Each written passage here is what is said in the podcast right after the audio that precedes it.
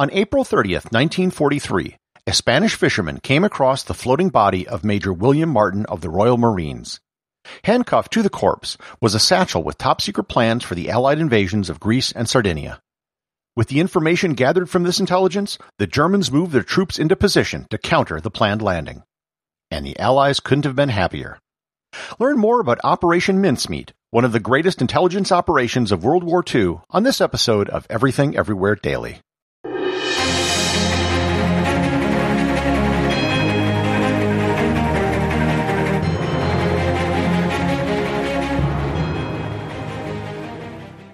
This episode is sponsored by Heaven Hill Bottled in Bond Bourbon. I recently had the chance to try Heaven Hill Bottled in Bond, and I can attest to its exceptional aromas with hints of caramel and vanilla intertwining with its oakiness, which provide a well-rounded flavor profile. Taking a sip is akin to experiencing a piece of bourbon history firsthand. Heaven Hill Distillery may be America's most quintessential bourbon distillery, Established in 1935 after the end of Prohibition, the distillery was established by the Shapira family and has remained a family owned distillery to this day. In 1897, Congress passed the Bottled in Bond Act, which set forth strict rules for any bourbon labeled bottled in bond.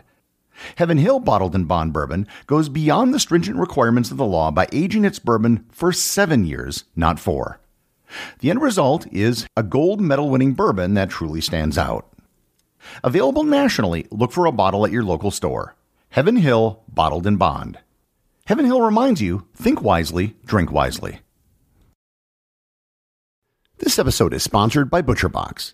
Summer is right around the corner, and that means cookouts. No matter what your preferred food is for a cookout or a barbecue, ButcherBox can help you make it the best. If you want to serve up some hamburgers, ButcherBox has grass-fed ground beef to make the perfect smash burger.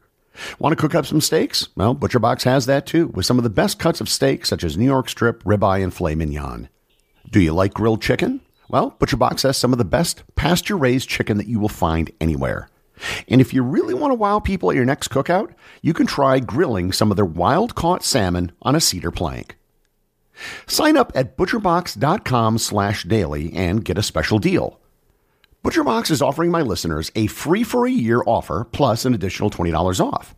You can choose salmon, chicken breasts, or steak tips free in every order for a year.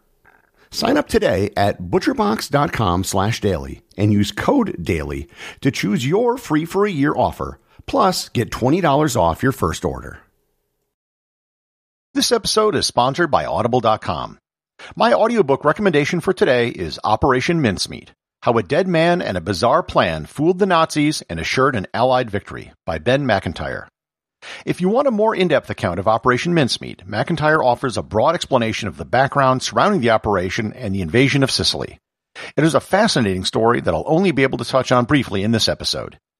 You can get a free one-month trial to Audible and two free audiobooks by going to audibletrial.com slash everythingeverywhere or by clicking on the link in the show notes. By 1943, the Allies had driven the Germans out of North Africa, but had yet to set foot on the soil of mainland Europe. The Allies knew they had to make a landing somewhere, and the Germans knew that they would try to land somewhere. The guessing game became a pivotal point in the war. The Allies' plan was to land in Sicily. The problem was, it was almost too obvious. Sicily would give them control of the entire Mediterranean and would also give them easy access to the Italian peninsula. The invasion of Sicily was dubbed Operation Husky. They needed to throw the Germans off the scent. To this end, they created Operation Barclay, which was the overall disinformation campaign to convince the Germans that they weren't going to invade Sicily. The goal of Barclay was to make the Germans think that the Allies would be landing in Greece and Sardinia. This confirmed Hitler's personal belief that the Allies would invade Greece and try to enter Europe through the Balkans to try to link up with the Russians. The key to Operation Barclay was a smaller operation called Operation Mincemeat. Mincemeat was the brainchild of a 1939 pre-war document called the Trout Memo, written by Admiral John Godfrey, the director of British Naval Intelligence. In the Trout Memo, he discusses various ideas for deception and disinformation in warfare, comparing it to trout fishing. One of the ideas in the Trout Memo became the inspiration for Operation Mincemeat. The idea in a nutshell is this. You take a dead body and on it plant fake secret messages. You then drop the body in a place where it would be found by the enemy. The enemy, thinking they made an intelligence coup, would then act on the information. It sounds really simple on paper. However, pulling it off was far more complicated. You couldn't just drop a dead body somewhere where the Germans can find it and they would say, oh look, a dead body with secret information. It might be far too obvious that it was a ruse. You also had to find a body and then give that body a very convincing backstory to fool any possible inquiries as to the person's past. The first part was finding a body. You would think that in the middle of a war this would be really easy to do, but not really. The operation involved abandoning a body in such a way that it really wasn't burial at sea. It wasn't treating the body of the deceased with respect. In January 1943, the London coroner contacted MI6, British intelligence, to tell them that he had found a body. The deceased was Glyndwr Michael, a Welshman who died from consuming rat poison. He was a drifter, and there was no family that they could find. They put the body in a refrigerator, and they had a three month window where they could use the corpse before they would have to find a new one. With the corpse in hand, they next had to work on creating a backstory for the body. The fictitious name given was Major William Martin of the Royal Marines. The name was chosen because it was a common name used by many men in the Royal Navy. Also, by putting him in the Marines, this would ensure that any inquiries were kept within the Navy who was running the operation. The next thing was to bring Major William Martin to life. They needed to put objects on him which would make him seem believable. They created a fictional fiancée named Pam and put photos of her in his wallet. The photos were of a secretary working in MI5 named Jean Leslie. They created two love letters from her, which he carried with him, and also had him carrying some ticket stubs, a receipt for an engagement ring, a letter from his father, and even an overdraft notice from his bank. Much of this was also to establish the fact that he was in London on certain dates, which would help corroborate his location for having received the secret documents. For his ID card, they tried to take a photo of the corpse, but it looked like a corpse. They eventually found someone who sort of looked like the deceased and dressed them up in a Marine uniform for a photo. One of the operatives then spent weeks carrying around the ID card in his pocket to make it look worn. The key to the operation would be the false secret documents that he would be carrying. The documents couldn't be too obvious. Detailed top secret battle plans wouldn't be transferred by a major on an airplane. It needed to be something that referenced the plans, but something which could be transferred informally. The main document was a fictitious letter between two very real people. Lieutenant General Sir Archibald Nye, Vice Chief of the Imperial General Staff who was located in London, and General Sir Harold Alexander, commander of the Anglo-English 18th Army Group in Algeria and Tunisia. They couldn't quite write a letter which sounded natural, so they just recruited General Nye to write the letter himself.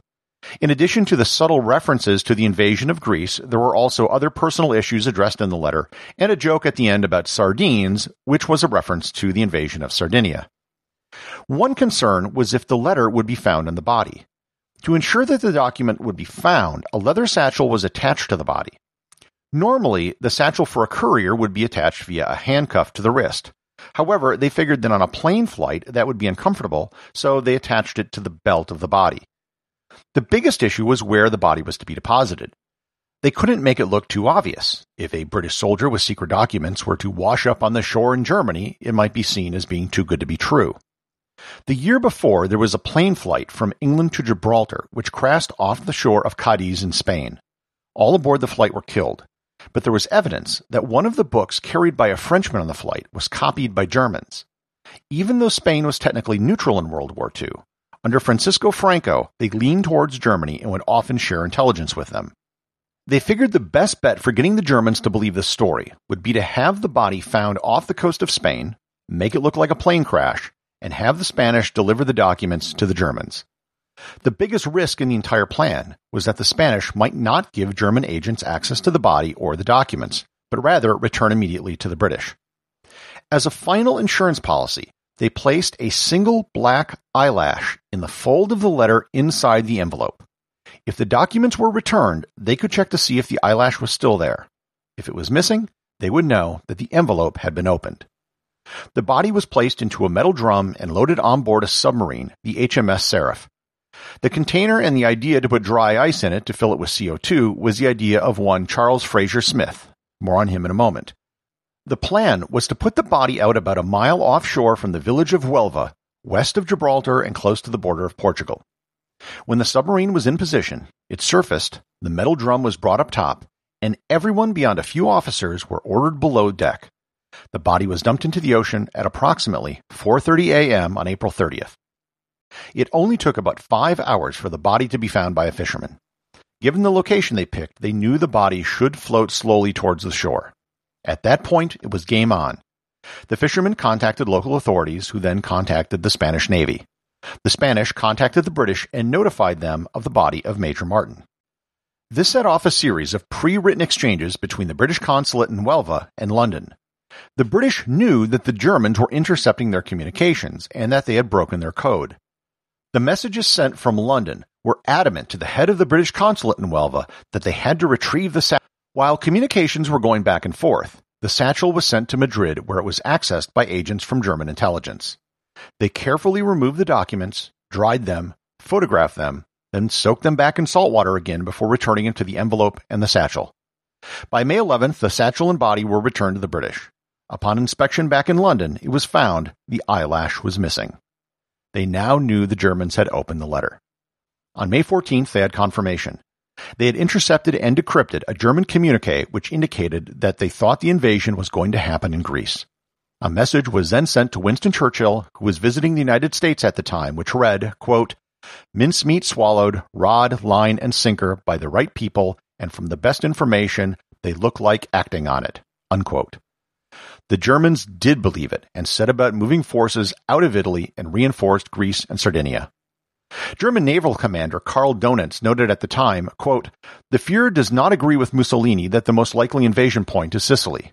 Furthermore, he believes that the discovered Anglo-Saxon orders confirm the assumption that the planned attacks will be directed mainly against Sardinia and the Peloponnese. Unquote. After the ruse was complete, they continued the deception by listing Major Martin on the list of war dead. On July 25th, the invasion of Sicily commenced and it was a great success, and spoiler alert, the Allies win the war. Major William Martin was buried in Huelva, and after the war his gravestone was edited to note the real name of the man buried there, Glyndwr Michael. The original Trout memo, despite being written under the name of Admiral John Godfrey, was actually written by a young officer by the name of Ian Fleming, who went on to create the character James Bond.